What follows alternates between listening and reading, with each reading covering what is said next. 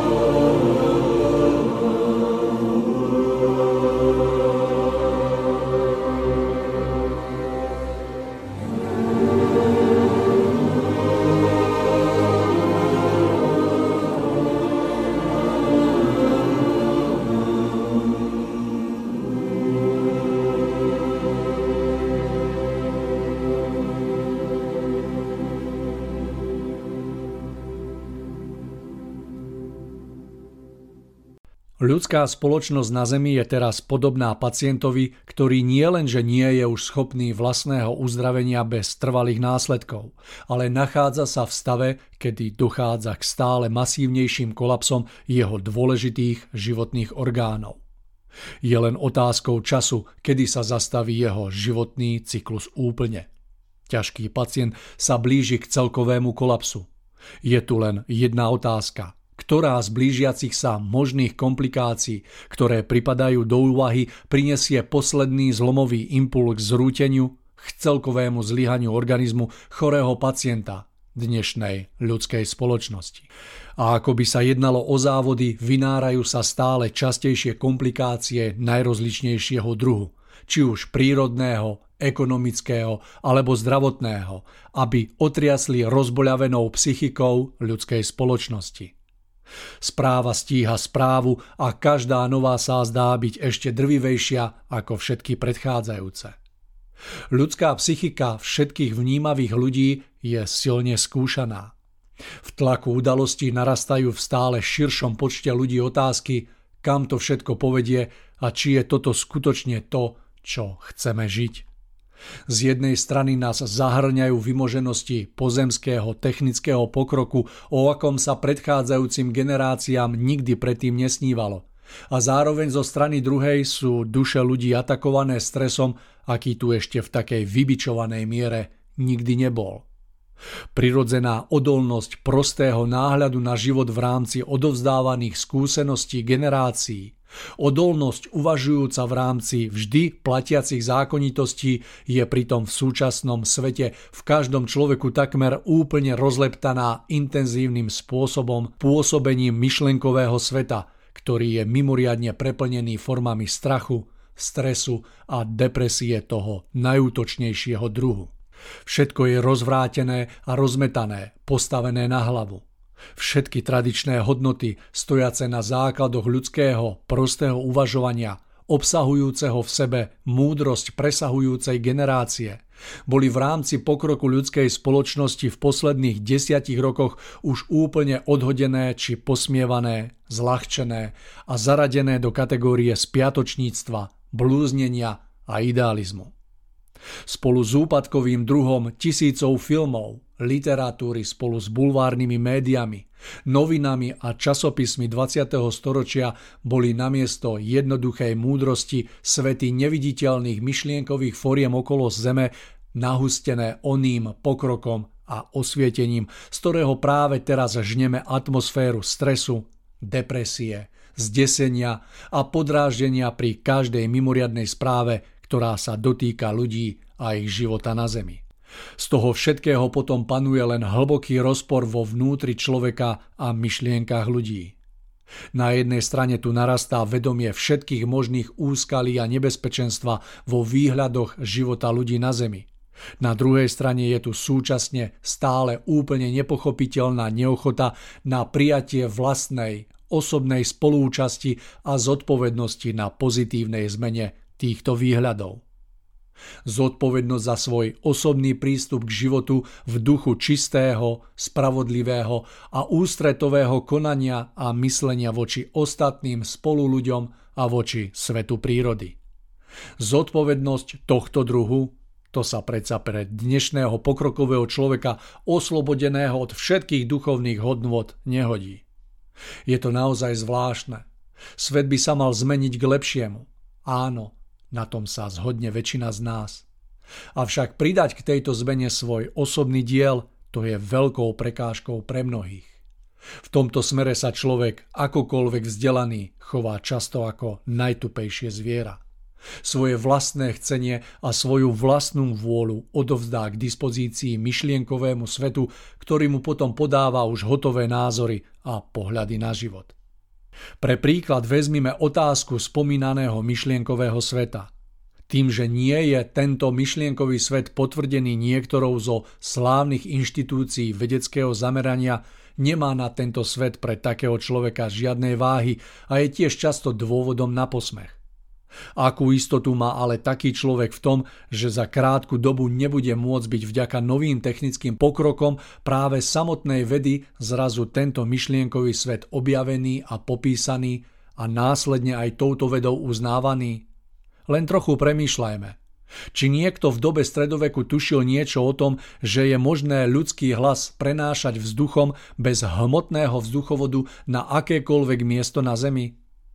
Ako by si asi pripadal dnešný človek vo vtedajšej dobe medzi učencami a vedátormi s tedajšími znalosťami o svete, keby z vlastného presvedčenia hovorilo prenose zvuku na tisíce kilometrov ďaleko a to všetko s takou jednoduchosťou, že to zvládne každé dieťa?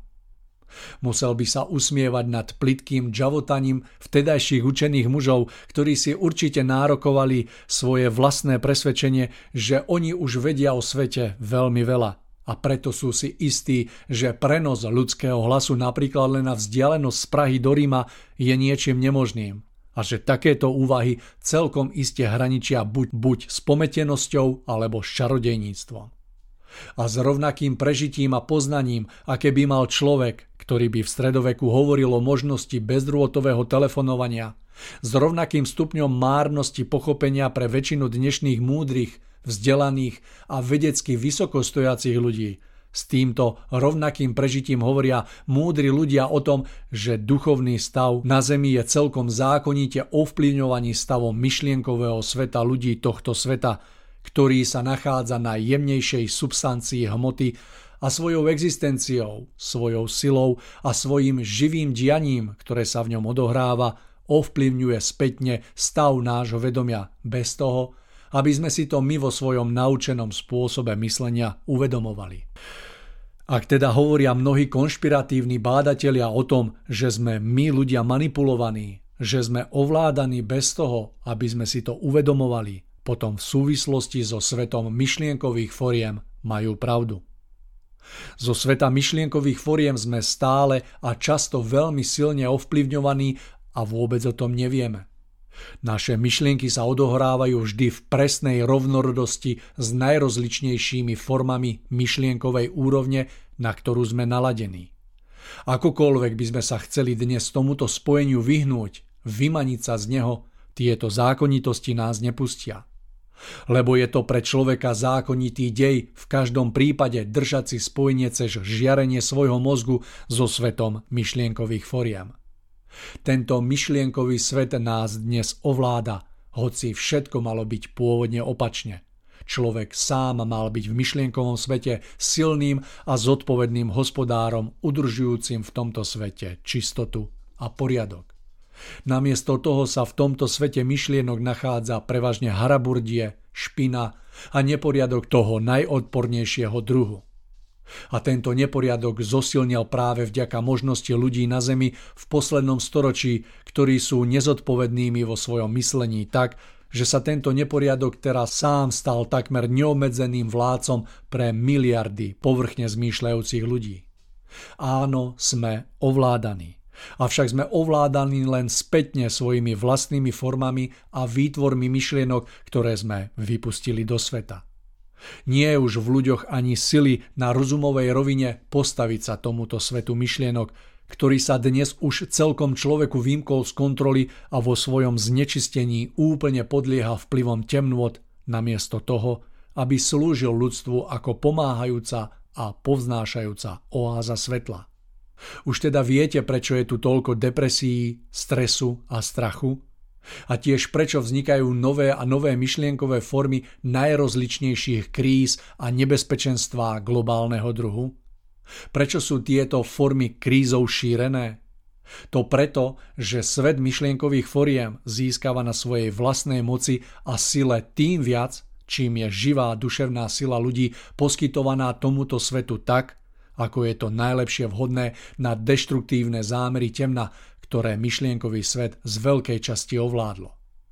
Sme ovládaní temnom, ktoré sme vo svojich duševných energiách skrze myslenie uviedli do života. Je to však súčasne celkom prostý, zákonitý dej. Je to dianie odohrávajúce sa presne podľa pravečných zákonov stvorenia. Je to tiež zákon rovnorodosti, ktorý presne určuje, ktorého človeka bude v blízkej dobe stále viac obklopovať svetlo alebo temno myšlienkového sveta. Kto šíri v myšlienkach nedobré, zlé veci, ten je spojený s oblastiami temného druhu a tieto oblasti nakoniec veľkú čas jeho duševnej sily spotrebujú tak, že sa stane nesamostatným tvorom závislým od najsilnejších foriem v myšlienkovom svete. Kto ale drží pri sebe v myšlienkach svetlo, nádej a čistotu, ten bude rovnakou zákonitosťou chránený dobrodejnými formami takým spôsobom, aby aj tým najhorším možným dianím prechádzal s pomocou a ochranou práve zo strany myšlienkového sveta. Cez tento svet tiež môže byť spojený aj s úrovňami nachádzajúcimi sa ešte vyššie vo svetlých oblastiach diela stvorenia. Tým sa mu dostáva potom ešte mocnejšie posily a ochrany.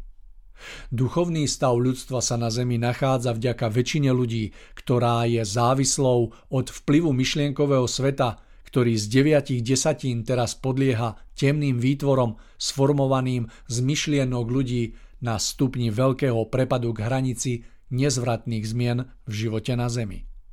Aká je proti tomu ochrana pre človeka ako jedinca?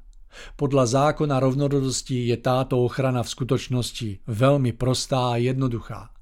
Zmeniť sa k lepšiemu v ozajstnosti svojej najvnútornejšej túžby, byť čistým, spravodlivým a láskavým človekom. Sila ducha, vnútorného chcenia, túžby po dobre je cestou k prekonaniu všetkých vplyvov myšlienkových foriem okolo človeka, hoci by sa tieto javili seba silnejšie. Táto cesta je jedinou a rovnako je tak aj najistejšou cestou k zlepšeniu seba samého, svojho najbližšieho okolia a následne aj celého sveta. Kto sa vydá cestou túžby po všeobsiahlom dobru, vo svojom myslení a konaní, okolo toho sa následne rozvinie ochrana zo svetla.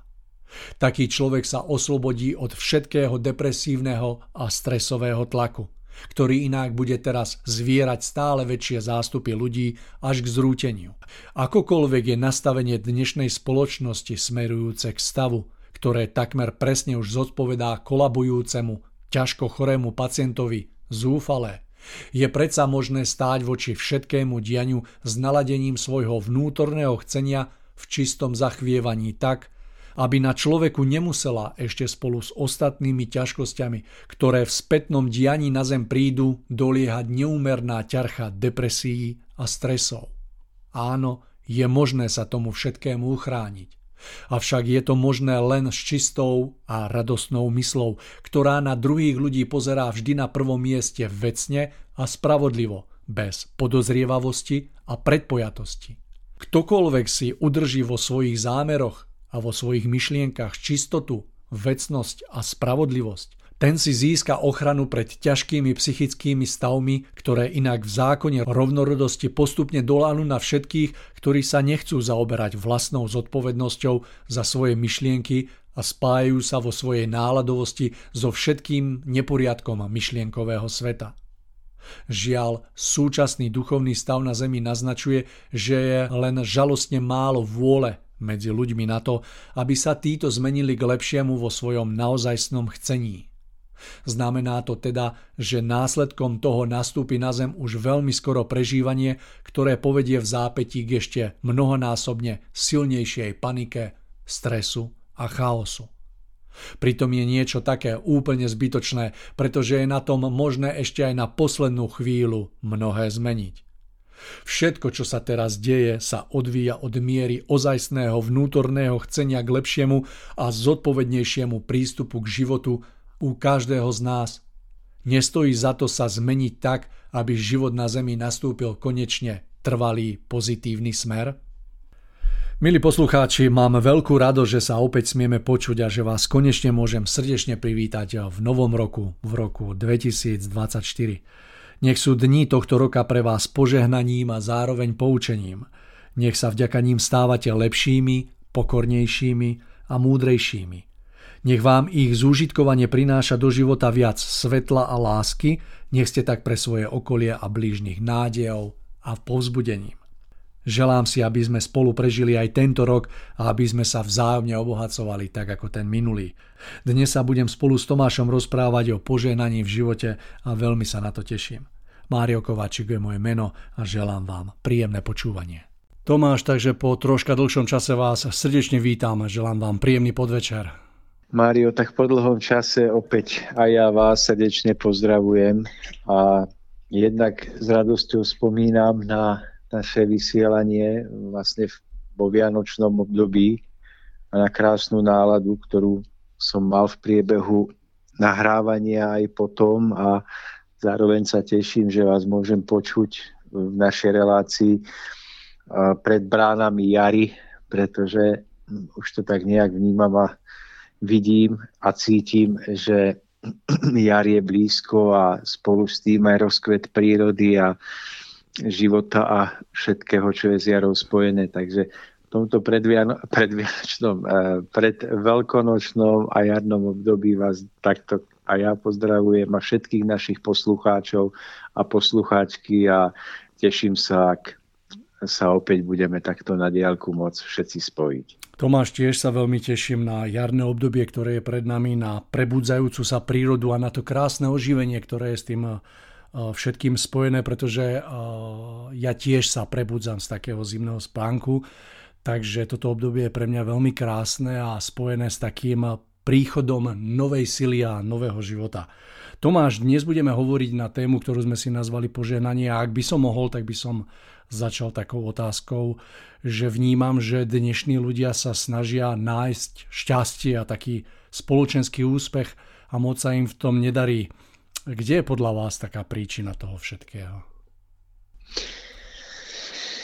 Tak to je veľká otázka, ktorá hýbe, hádam, mnohými, mnohými ľuďmi, ktorí dnes žijú a snažia sa prežiť túto nelahkú dobu a každý z nás ľudí si na túto otázku hľadá svoju vlastnú odpoveď a snaží sa svojim životom na túto otázku odpovedať. Mm, a tých odpovedí je samozrejme mnoho. Mm, nie jeden človek si myslí, že v tom živote bude prežívať e, skutočné šťastie, naplnenie a požehnanie e, vtedy, keď sa nejakým spôsobom vzdelá, keď získa poznatky, keď získa nejakým spôsobom vedomosti, ktoré by ho priviedli k tomu, čo nazýva šťastie. A vidíte, že mnoho ľudí už od mladého veku tomu častokrát podriaduje celý život. Takže človek je schopný venovať tomu more času, energie, a to všetko robí s nádejou, že skôr alebo neskôr si ten osud akoby prikloní na svoju stranu, že príde obdobie, kedy bude žať plody toho všetkého, čo zasial celého svojho celoživotného úsilia a námahy. Častokrát ale potom človek vidí, že tieto očakávania, tie naše ľudské, sa nenaplňajú alebo sa naplňajú len vo veľmi malej miere, pretože človek vstúpi do života, začne bojovať o svoju tvár, ale všetky okolnosti života namiesto toho, aby sa priklonili na našu stranu a aby sme aby sa náš vnútorný pokoj zväčšoval, aby sa radosť nášho života zväčšovala, tak práve naopak sa nám zdá, že nás že okolnosti života začínajú drtiť a všetko to, čo sme si vysnívali, že raz dosiahneme a naplníme, sa nám akoby vzdialuje. A ono sa to niekedy vzdialuje tým viac, e, čím viac si to želáme a čím viac za tým ideme. A a ľudia sú potom častokrát úplne zmetení a zdá sa im, že žiadne vyššie princípy a zákonitosti v živote nefungujú, že e, celý život človeka je iba dielom náhodných okolností, náhodného šťastia, náhodných kontaktov. A vôbec častokrát nechápu e, ten hlboký rozmer tohoto stavu a toho, čo nazývajú nešťastím a vôbec nechápu, že sami na začiatku celého tohoto svojho úsilia nepoložili správne základy svojho života, ktorý by potom viedol k požehnaniu a šťastiu. A ja o tom rozprávam, pretože som sa rozprával v živote s mnohými ľuďmi a častokrát sa aj rozprávam s mladými ľuďmi, mladými mužmi, niekedy aj dievčatami o vlastne ich vnútornom nastavení, o ich pohľade na vlastný život. A mám taký vlastný pocit, že niekde v hĺbke poznávam príčinu tohoto veľkého ľudského nešťastia.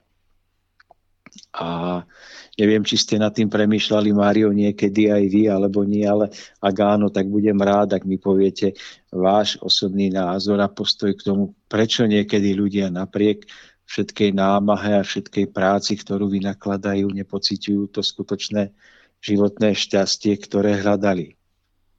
Tomáš samozrejme premyšľal a musím povedať, že u mňa to bolo tak, že ja už som od eh, takého malého detstva cítil, že som tu preto, aby som druhým slúžil, aby som im bol nápomocný a aby som ich podporoval.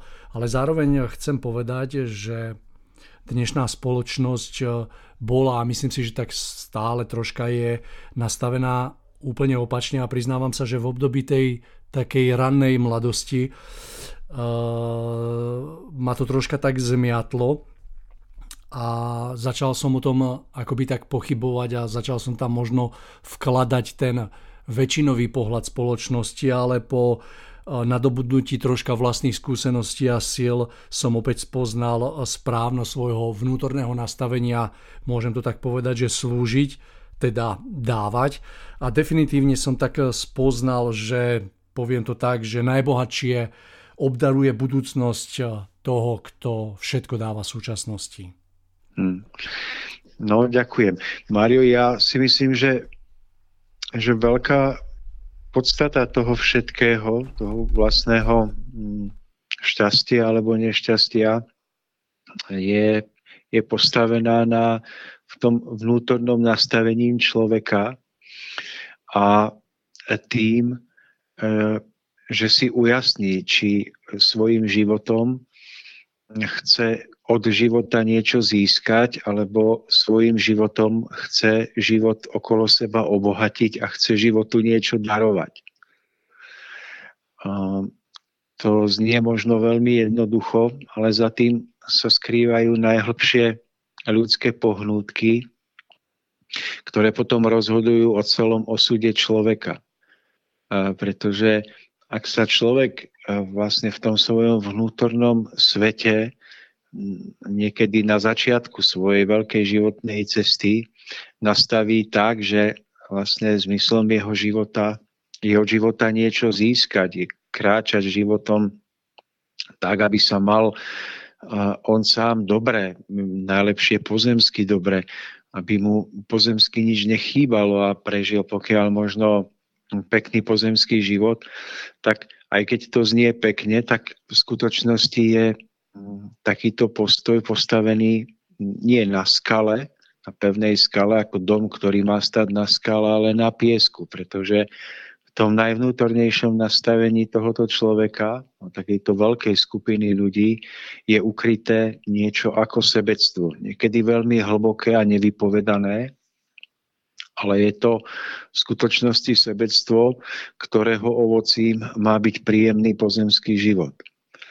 Ale hm, pokiaľ je človek nastavený takto, že on od života niečo chce a stále len čaká, že mu má byť pridávané k tomu, aby sa jeho bohatstvo a jeho pozemské šťastie mohlo zvelaďovať, tak vlastne týmto vlastným vnútorným postojom ktorý, ako hovorím, je v hĺbke sebecký, tak prichádza do konfliktu najprv uh, sám so sebou a potom aj so svojím okolím, pretože uh, to naj, najvnútornejšie alebo najhlbšie uh, pochopenie jeho života uh, doslova odháňa alebo odpudzuje to skutočné veľké požehnanie, ktoré prichádza v tých prúdoch sily zo stvorenia, ktoré dokáže v živote človeka robiť tie najväčšie a najkrajšie zázraky.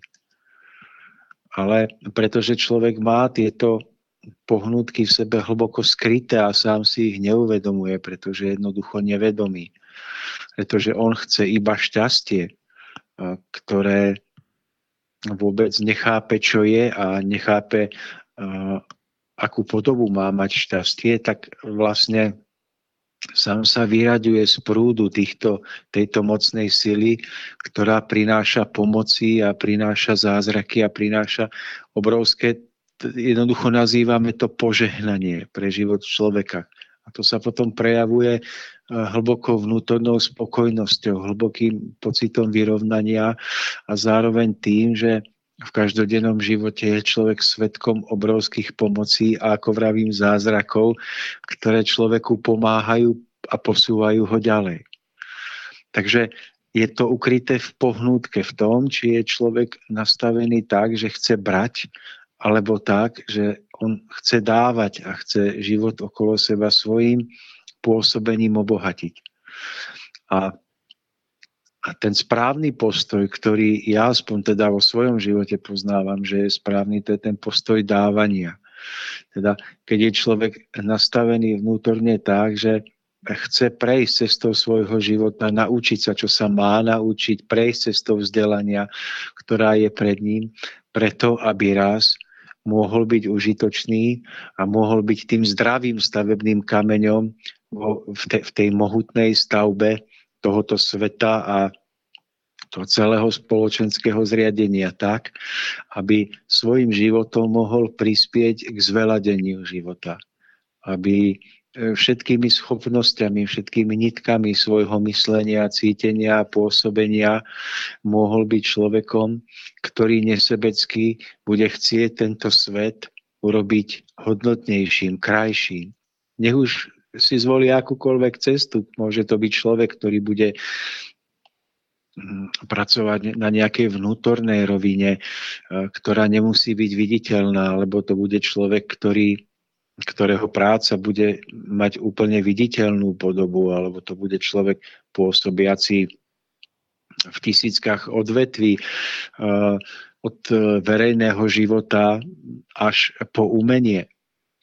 Je to úplne jedno, ale dôležité je, aby pohnutkou človeka k jeho životu, eh, k jeho pôsobeniu, všetky predstavy o jeho budúcnosti boli nasmerované k tomu, že chce zo seba dávať to najlepšie a predovšetkým preto, aby svet, v ktorom žije, vďaka nemu obohatil, aby, aby ho zveladil, zušlachtil a pokiaľ možnosť urobil krajším.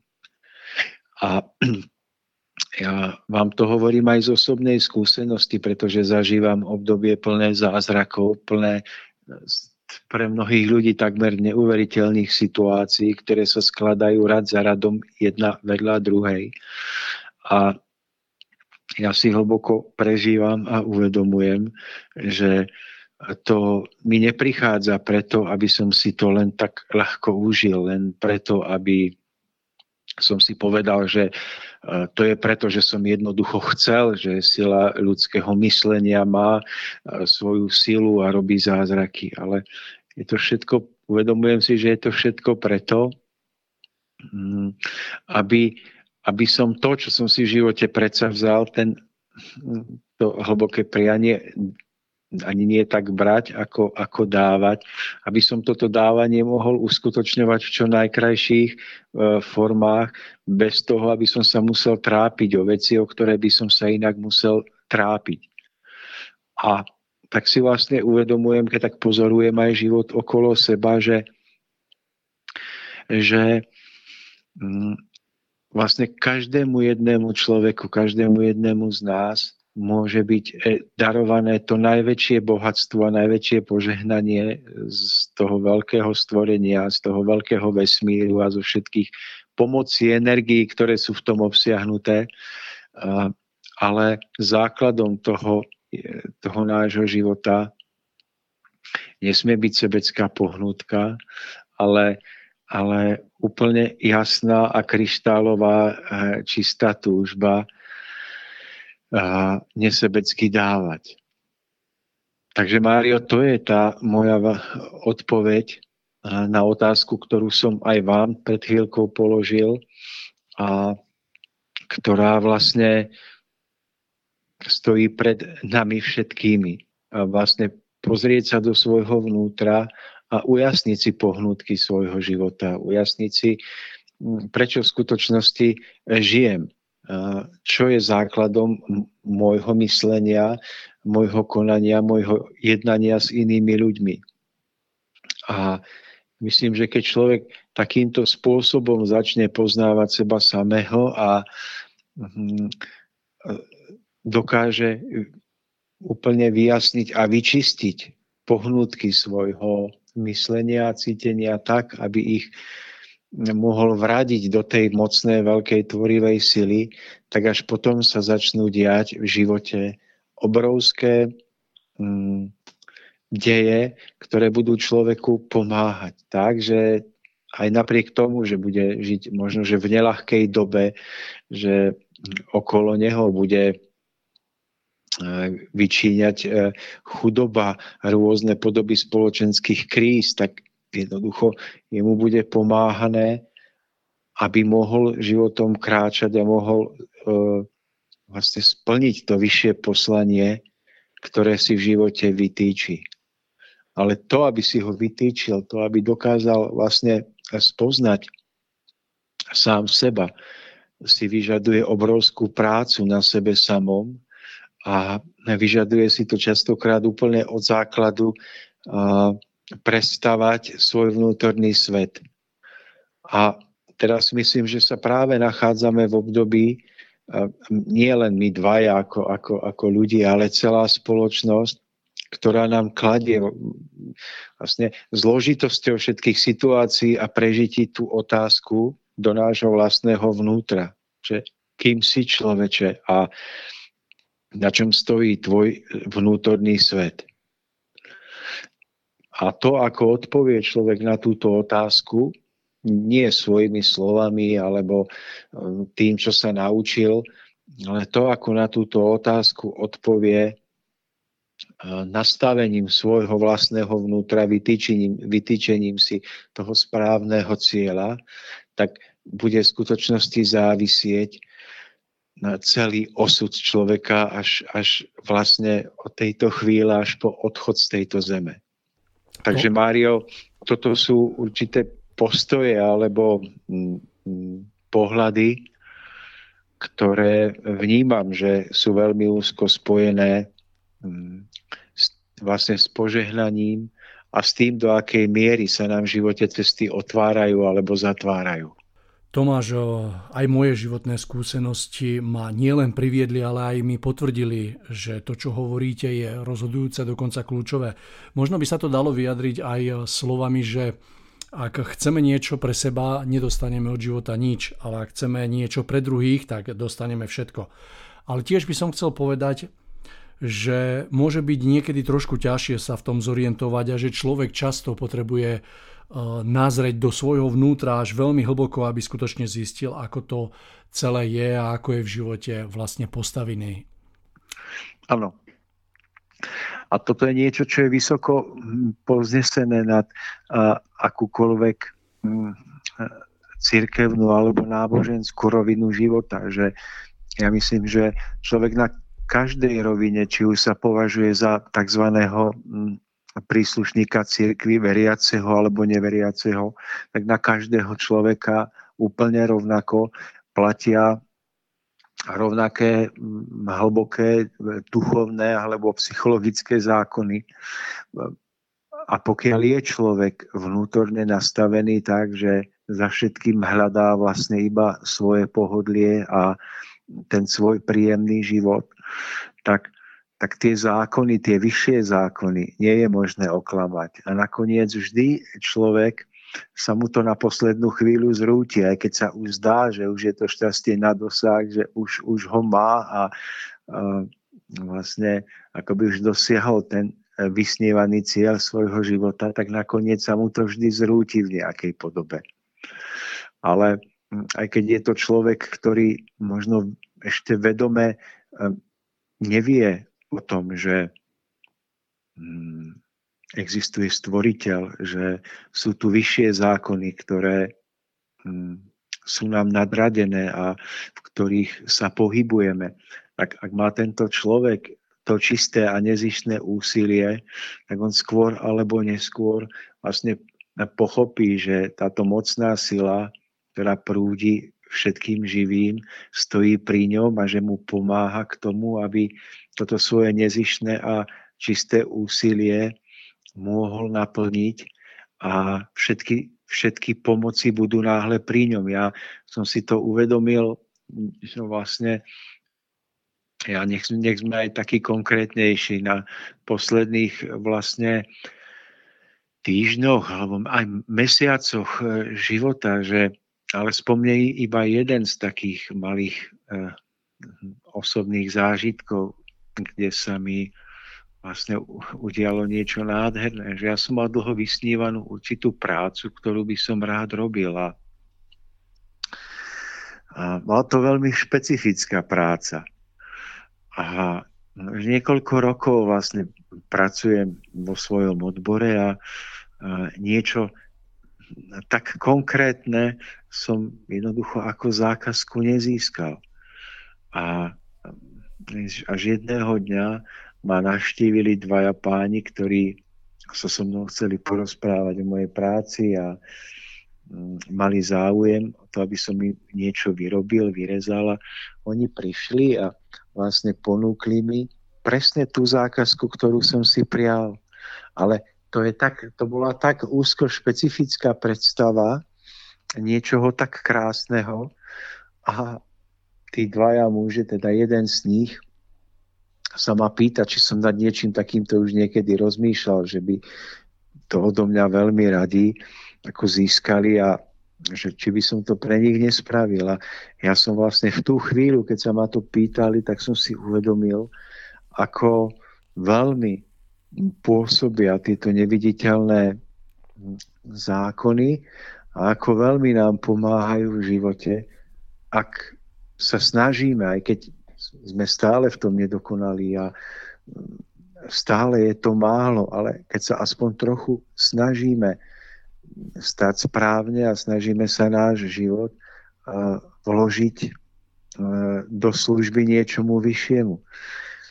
A ja som potom prišiel domov tak nadšený, ako sa opäť niečo v živote podarilo a naplnilo a manželka mi povedala peknú vetu, že ale, ale to nie je preto, že si si to prial, alebo preto, že si na to myslel, ale preto, aby si mohol o to bezstarostnejšie naplniť ten ešte vyšší zmysel života, ktorý vlastne máš. A Samozrejme, že každá sekunda života je zmyslom sa, samým o sebe.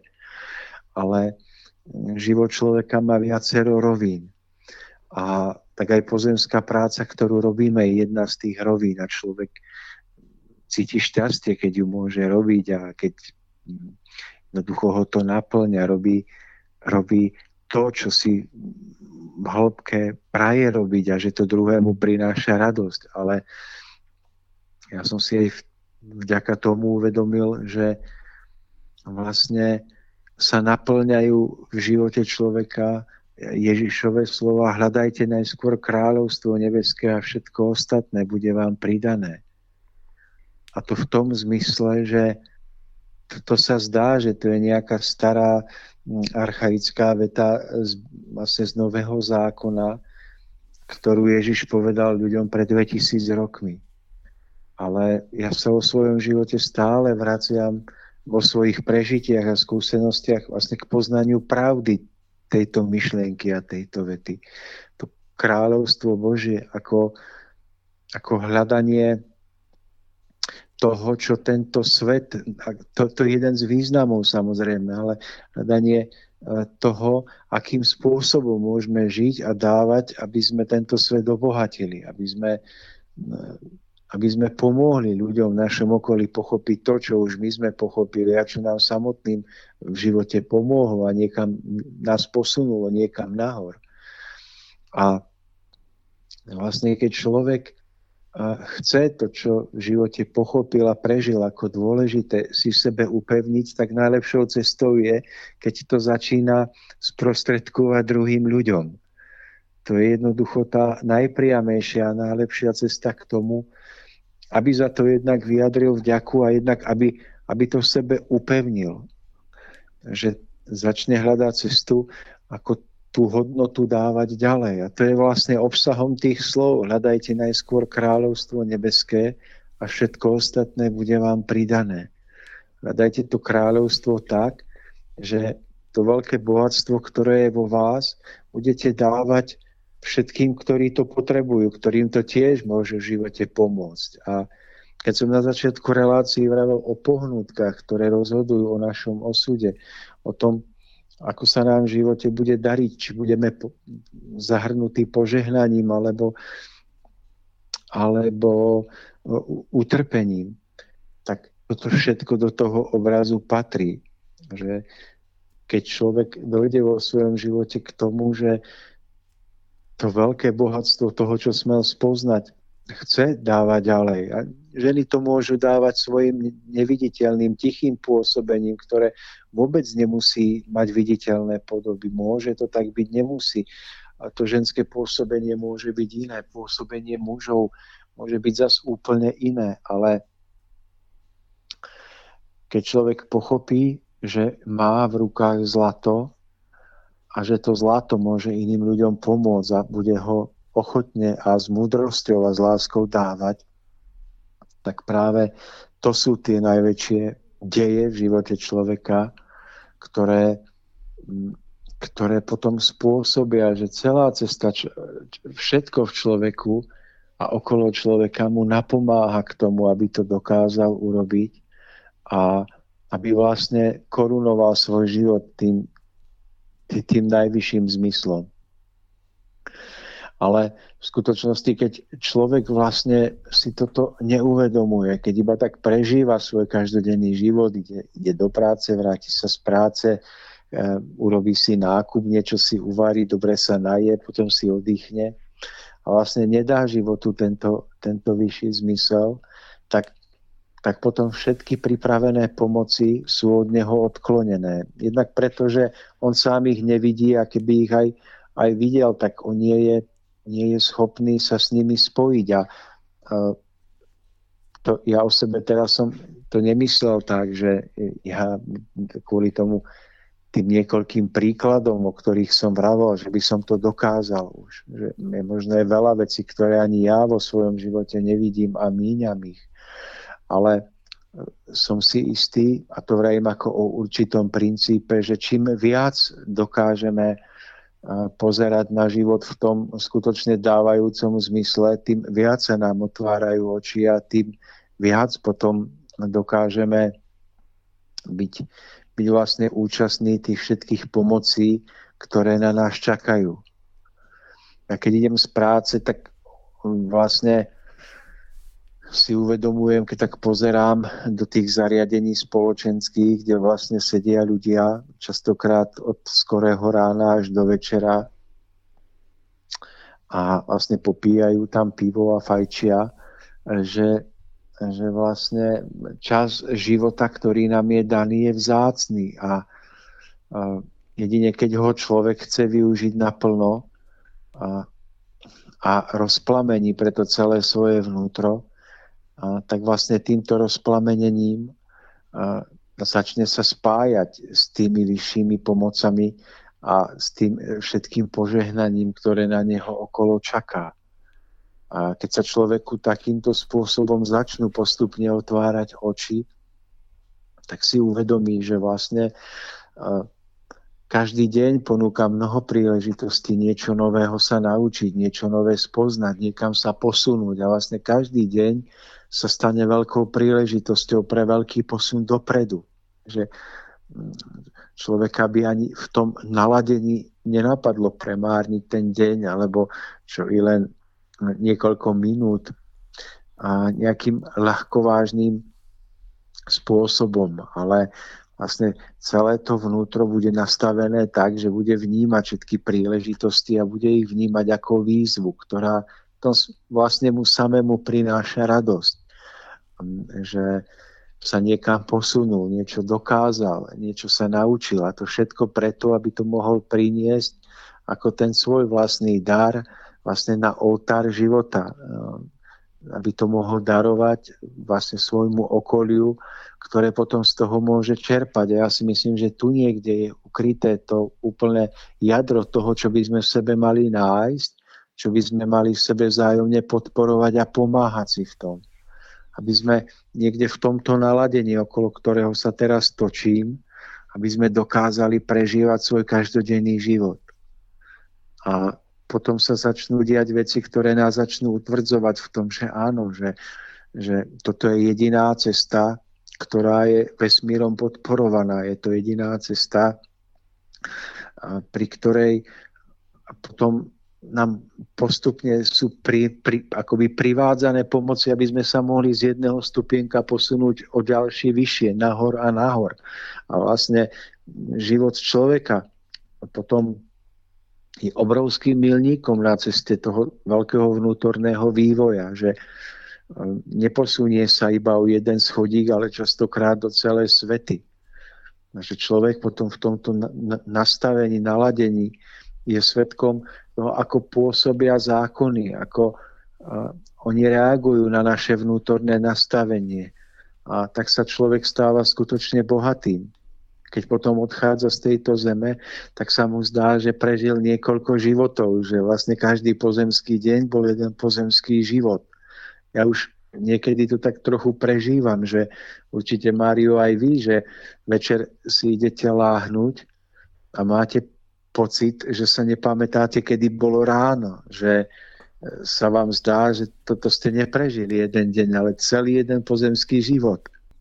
Tomáš, presne ako hovoríte, že to, akým sa človek stáva, je ďaleko dôležitejšie ako to, čo získava. E, súhlasím s vami, pretože rovnako ako aj vy vnímam, že život dnes ponúka tak obrovské množstvo podnetov, ktoré keď sa človeku ako keby darí uchopiť a zúžitkovať, tak jasne vníma, že večer je úplne iný človek ako ráno.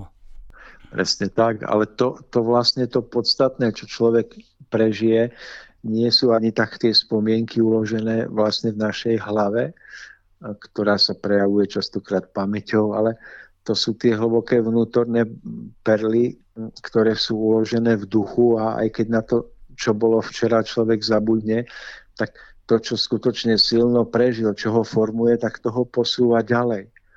A to sú práve tie, tie, tie momenty, kedy spoznáva, ako jeho vnútorné naladenie, nastavenie, pritakanie životu v snahe pracovať na sebe, využiť čas, uh, zušľachťovať svoje schopnosti, aby ich mohol darovať, ako toto všetko vlastne úzko súvisí, akú odozvu to vytvára v tom neviditeľnom svete, ktorý potom prináša človeku všetky tie nádhery, všetky tie pomoci, všetky tie zázraky a požehnania.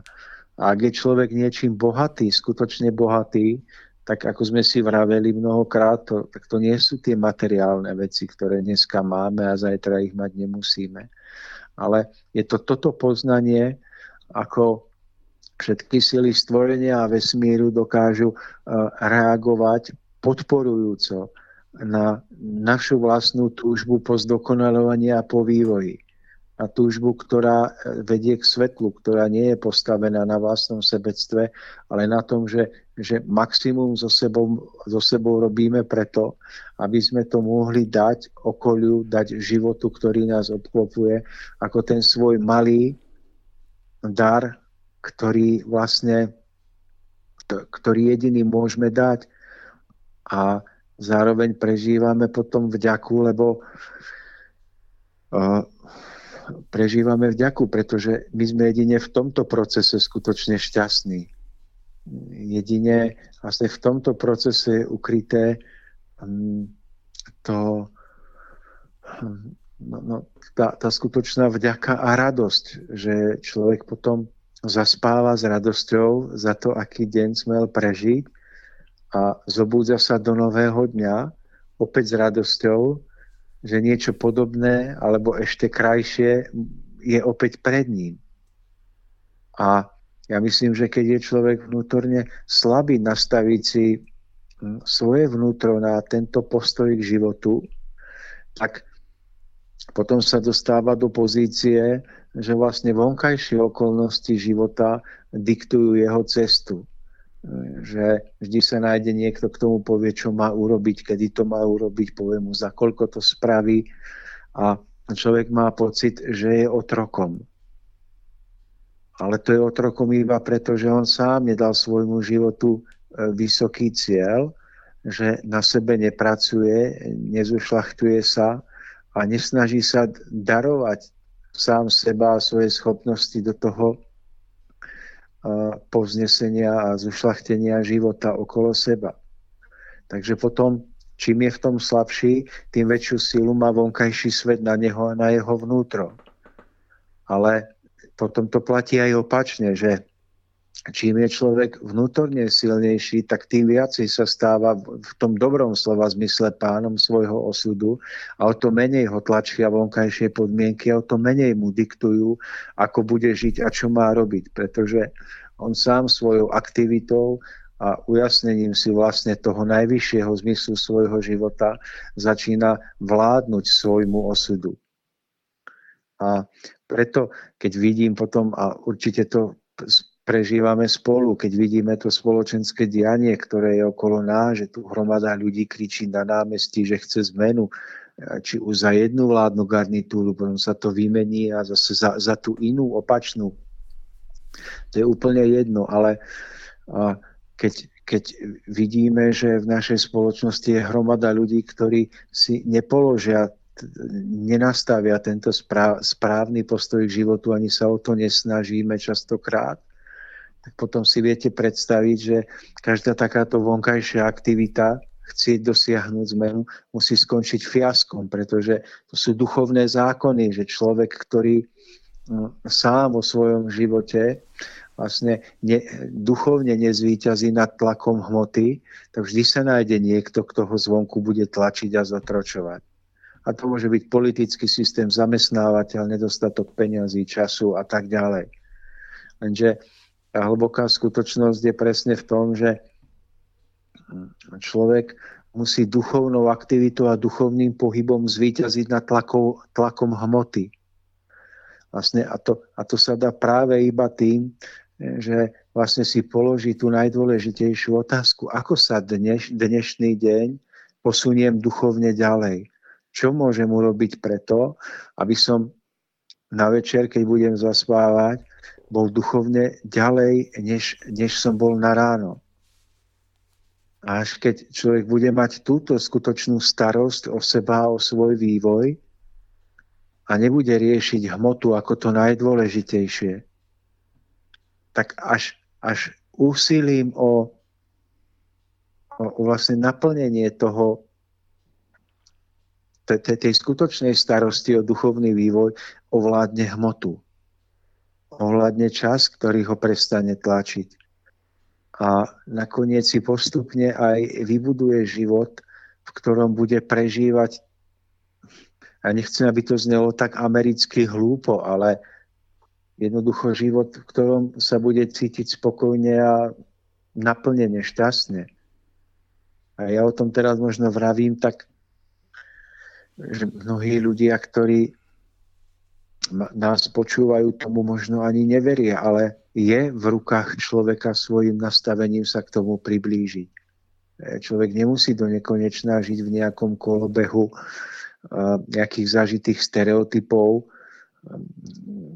ale môže mnohé veci zmeniť, mnohé veci môže posunúť k tomu, aby aby vo svojom živote mohol ešte viac využiť, čo je v ňom a nemusel iba byť nejakou súčiastkou niekde v nejakej továrni, kde 50 rokov robí od, od e, vlastne od svojej mladosti až, až po dôchodok.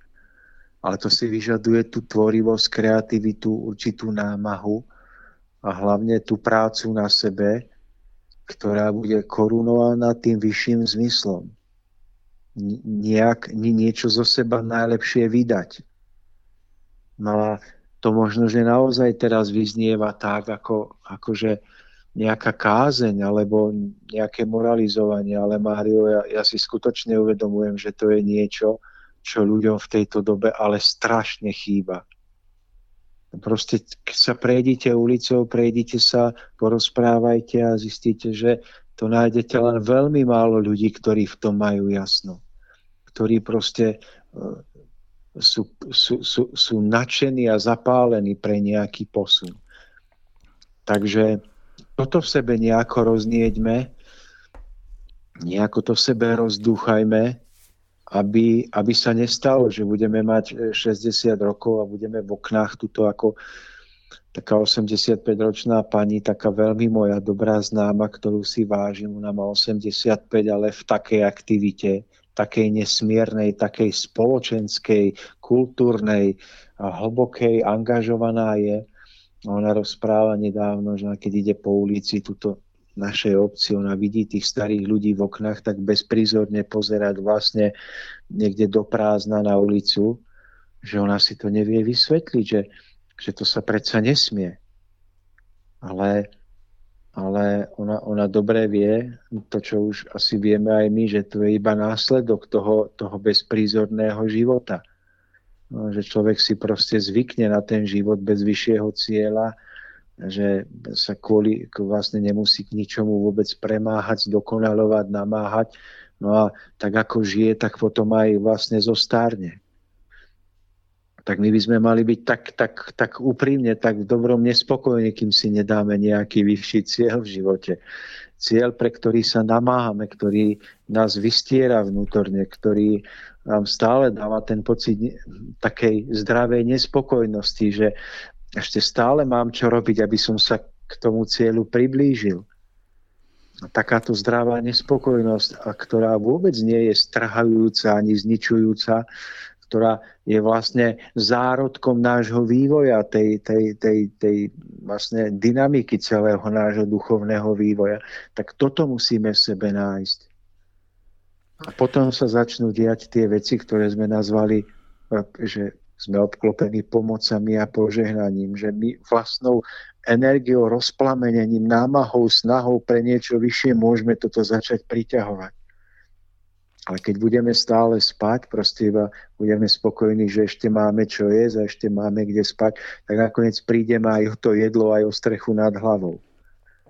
Pretože to je úroveň zvierat. Človek si vytýči taký cieľ, že iba pozemský spokojný život, kde bude mať čo jesť a kde spať a voziť sa v nejakom aute. Ale to je málo. A keď bude človek takýmto spôsobom naplnený a bude z neho vyžarovať táto energia činorodosti, tvorivosti, tak e, takýto človek môže byť potom pre svoje okolie veľkou inšpiráciou. Že začne zapalovať tú, túto energiu načenia v druhých, lebo druhí ľudia tiež častokrát cítia, že im niečo chýba, nevedia čo, ale až keď sa oplodnia touto energiou um, ducha, tak vlastne im to dá silu niečo nové začať, vytýčiť si nejaké ciele a ísť za nimi.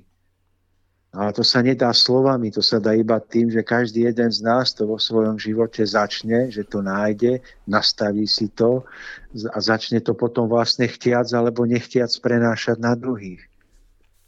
A myslím si, že toto ľudia veľmi cítia a veľmi potrebujú, lebo slov o tom, že prebuďte sa duchovne, Ježiš vás spasí a to, toho bolo veľa.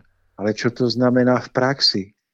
Že to sa jednoducho už musí preklopiť do skutočného života, ktorý je smerovaný k cieľu. A v tom bude to, to, to, tá hĺbšia pravda o slovách Ježiš vás spasí, pretože bude, bude citeľná z celého nášho naladenia, z pohľadu našich očí, z toho, že stále sa za niečím namáhame, k niečomu sa zdokonalujeme, niečo chceme darovať. Ale z najväčšej vnútornej slobody, bez toho, aby sme na seba tlačili, bez ctižiadosti, bez toho, aby sme potrebovali za to zožať vďaku, alebo e, bez toho, aby e, sme, sme, sme teraz seba išli povyšovať na druhých No, jednoducho z princípu života, že jedine vtedy je život krajší a celá spoločnosť sa posúva, keď sú takto eh, jednotlivci nastavení. A nech si to človek, ako vravím, vytýči vnútorne. To môže byť hm, vnútorne, kde sa človek posúva od celé svety. Môže to byť navonok, ale každý človek by si mal dať tak, takú posvetnú nespokojnosť, ak, ak sa vlastne zmierí so životom, že on už iba tak, iba tak proste dožíva. No. Takže Mário, neviem, či, či nehovorím veľa, či som aspoň trochu zrozumiteľný, ale snažím sa opísať najhlbšie pohnutky svojho života, života, ktorom prežívam nádherné momenty a zároveň života, ktorý mne samému dáva vlastne zmysel vždy na ráno stať a ísť ďalej. Tak tak neviem. Tomáš, tak ja verím, že obraz, ktorý tu spoločne dnes vytvárame, bude pre našich poslucháčov taký zrozumiteľný a uchopiteľný. No a ja by som chcel ešte dodať, pri tom ako vás počúvam, som si spomenul, že na svojej ceste niekde v rokoch 2008, možno 2009 som spoznal pár ľudí, ktorí sa e, snažili a stále asi snažia motivovať druhých. No a jedným z takýchto z môjho pohľadu velikánov bol aj pán Steve Covey, ktorého pár kníh mám doma. On ma zaujal okrem iného aj tým, že e, ľuďom na začiatku dal napísať vlastný nekrolog. To znamená, že poňal to všetko akoby od konca. To znamená, že ľudia mali napísať to, ako ich život dopadol, akým, akými sa v živote stali. A myslím si, že je to veľmi dobrý spôsob, ako, ako pouvažovať nad tým, ako prežiť život, alebo nad tým, o čom je život, ako by mal vyzerať, čo by sme mali dosiahnuť, akým by sme sa mali stať. Že človek je takýmto spôsobom akoby prenesený na svoj záver, a z tohto pohľadu dokážu veci vyzerať úplne inak a ja si myslím, že by to mohol urobiť každý človek na tejto zemi, aby sa na to pozrel práve z tejto perspektívy a verím, že sa tak podarí človeku mnohé pochopiť, mnohé možno prenastaviť inak a ja verím, že aj to dokáže byť veľmi nápomocné a pomôže to dosiahnuť v živote niečo, čo naozaj potom človek do života vloží ako taký vklad. Áno a, a je to v podstate v tom nastavení vnútra, že to naplnenie vlastne celého nášho života, celého nášho bytia nie je v tom, že človek vlastne si, si vysníva, čo by od života prijal, alebo čo by ešte mu život mohol dať, ale v tom, že vlastne začne dávať až v tomto stave, môže skutočne prežiť, skutočne šťastie. A to najkrajšie je, keď môže dávať nádej. A nech už to má akúkoľvek podobu, keď môže byť pre niekoho oporou v ťažkých chvíľach. To, to všetko sú tie najväčšie vlastne hodnoty a city, ktoré sa nie, že ako nedajú porovnať s, s tým, keď človek iba príjma, ale to je úplne iný druh jednoducho vnútorného duchovného stavu, duchovného hm, prežívania. Vlastne, keď je človek nastavený len tak, že, že, že vlastne chce prí, príjmať, tak eh, v skutočnosti je to len, spoznáva len náhradu šťastia. A my o tom takto vravíme, takto také veľké myšlienky, ale ja, ja vám môžem skutočne povedať, že ja som odlesk toho živote zažil a zažívam, že mm, to sú veci, ktoré a určite aj vy, Mário, určite mnoho našich poslucháčov si to už prežilo, že mm, to je, to, to je skutočne šťastie, keď zaspávate s vedomím, že vás niekto potrebuje, že pre niekoho ste, ste potrební a užitoční. A ja som sa stretol v živote častokrát s tým, že ľudia povedia, lebo to keby som teraz začal rozprávať, čo sa mi v živote dejú za, za, za veci, tak to môžem napísať knihu a, a to, to až, možno, že by niekto až neuveril, ale nechcem o tom ani vravieť, lebo by to bola taká profanácia toho, toho všetkého, čo som pri tom vnútorne ja pocítil a zažil a ešte by to vlastne možno ani ľudia nepochopili. Ale to sú tak mocné veci a ja keď o tom niekedy niekomu tak osobne poviem, tak e, mne ten druhý človek povie, že no áno, a tak to sa deje vám, alebo to sa deje tebe, ale to lebo ty vieš tamto a, a, a toto, ale vieš, to ľudia bežne takto ne, nevedia, nerobia to, to ty máš taký talent a máš taký to a to. A ja chcem akože skríknuť teraz úplne do tmy, že nie, že to tak nie je. To nie, že je proste dané niekomu. To je dané každému z nás, keď sa začneme namáhať a snažiť, keď proste vyjdeme z tej e, z tmy, tej lenivosti a toho ospravedlňovania si toho, prečo my nemôžeme, prečo my už sme starí, prečo my nič nevieme My musíme jednoducho výjsť von z tejto tmy, tohoto seba ospravedlňovania a musíme naozaj začať na niečom robiť, aj keby to, to, to, to nebolo hneď, že nebudeme hneď zbierať ovocie z, tých, z týchto stromov, ktoré teraz zasadíme, ale čím skôr začneme, tým skôr nám to, tie plody začnú dozrievať. To je jedno, že to nebude hneď, alebo to nebude teraz, tu v tomto živote, ale to príde. Ale čím skôr človek začne tým, tým lepšie. Čiže hľadať cesty, na čo môžem robiť, ako môžem žiť, že, alebo ja neviem, či som to už aj nevravel v relácii, že som, má, má, mám takého, tak, takého človeka v živote, poznám, že vlastne on tiež vychováva svoje deti a a teraz jeho deti si zarábajú v, tak neviem, počítačových hrách a predávajú tam nejaké virtuálne, neviem, nejaké zvieratka alebo dačo a teraz však si zarábajú. No. Ale čo, čo tým živote, komu tým niečo dávajú, čo sa pritom skutočne učia tie deti.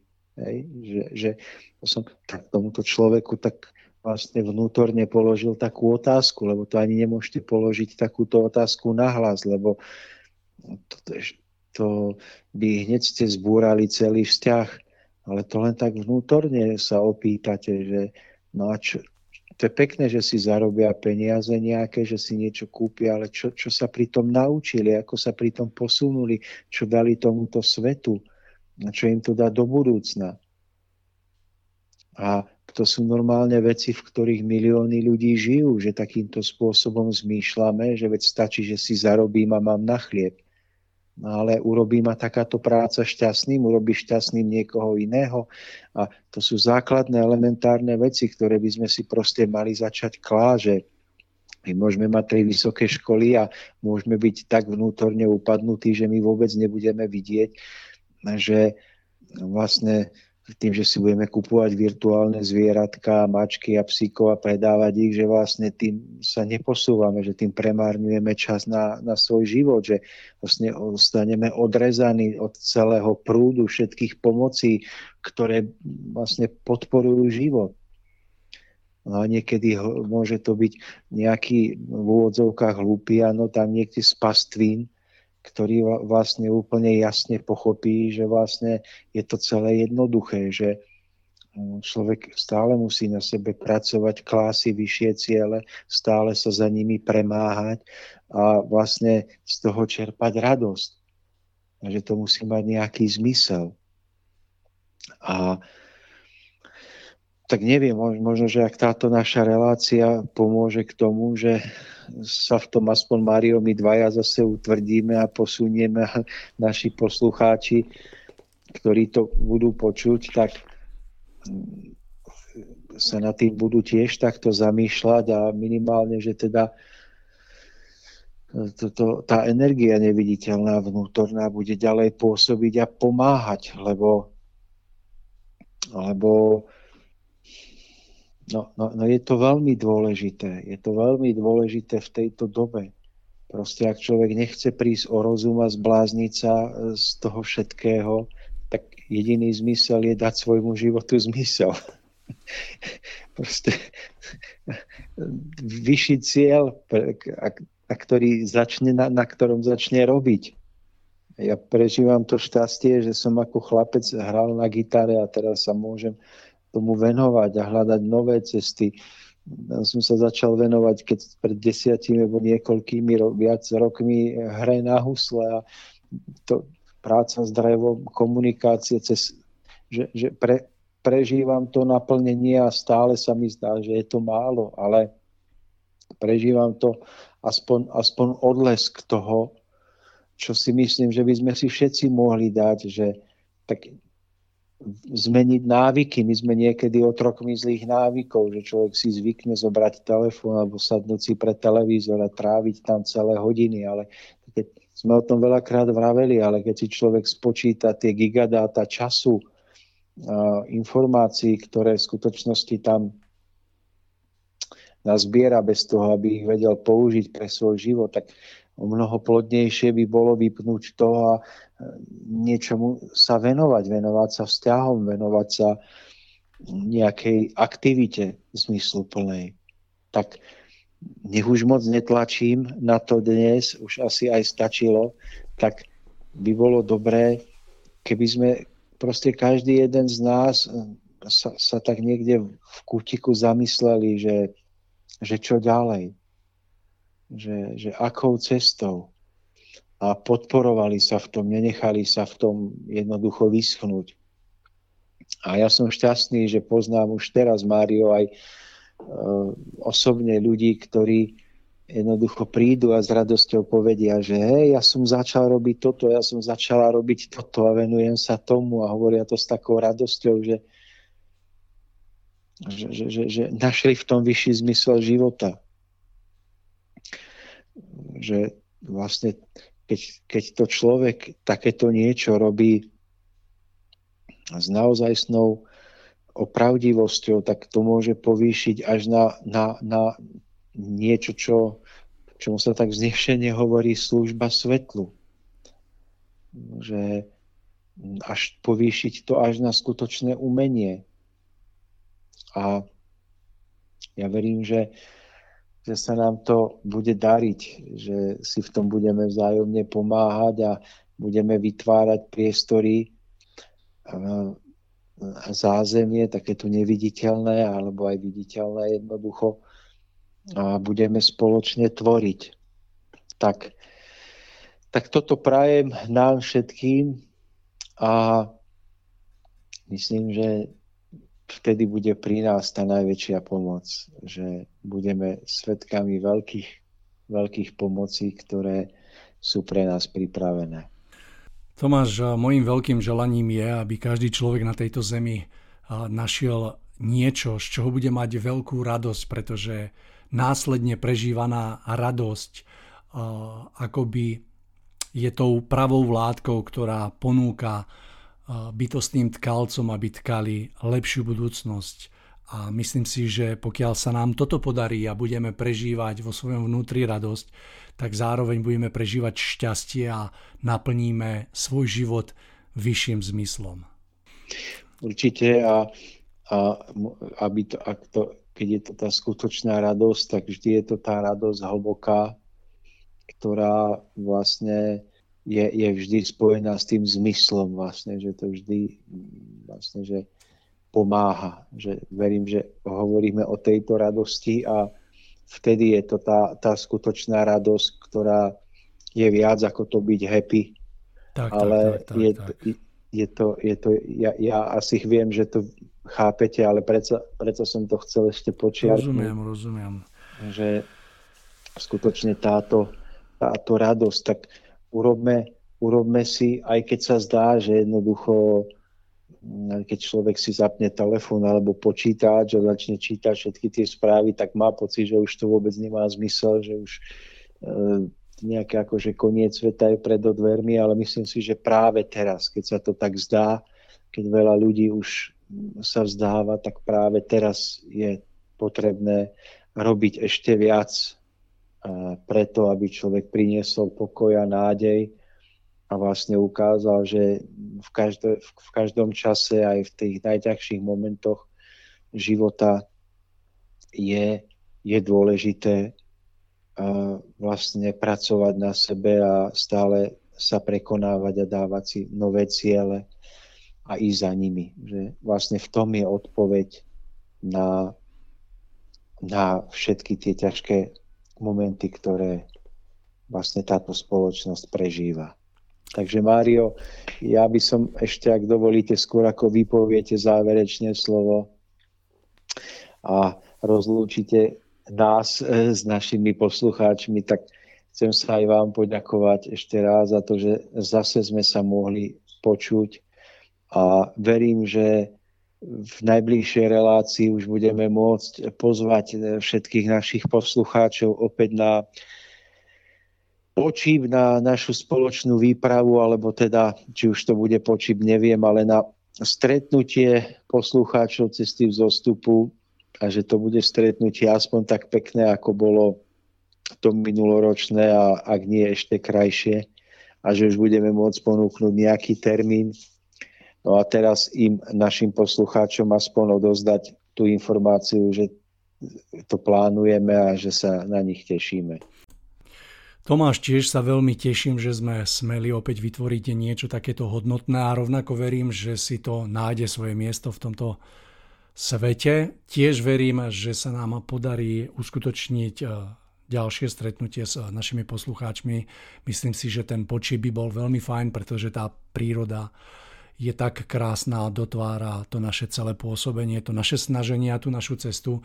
Takže budem sa na to veľmi tešiť, milí poslucháči, to je od nás na dnes všetko. Ďakujeme vám za vašu priazeň a tešíme sa opäť na vás o niekoľko dní. Lučí sa s vami Tomáš Lajmon a on mikrofónu Mário Kováčik.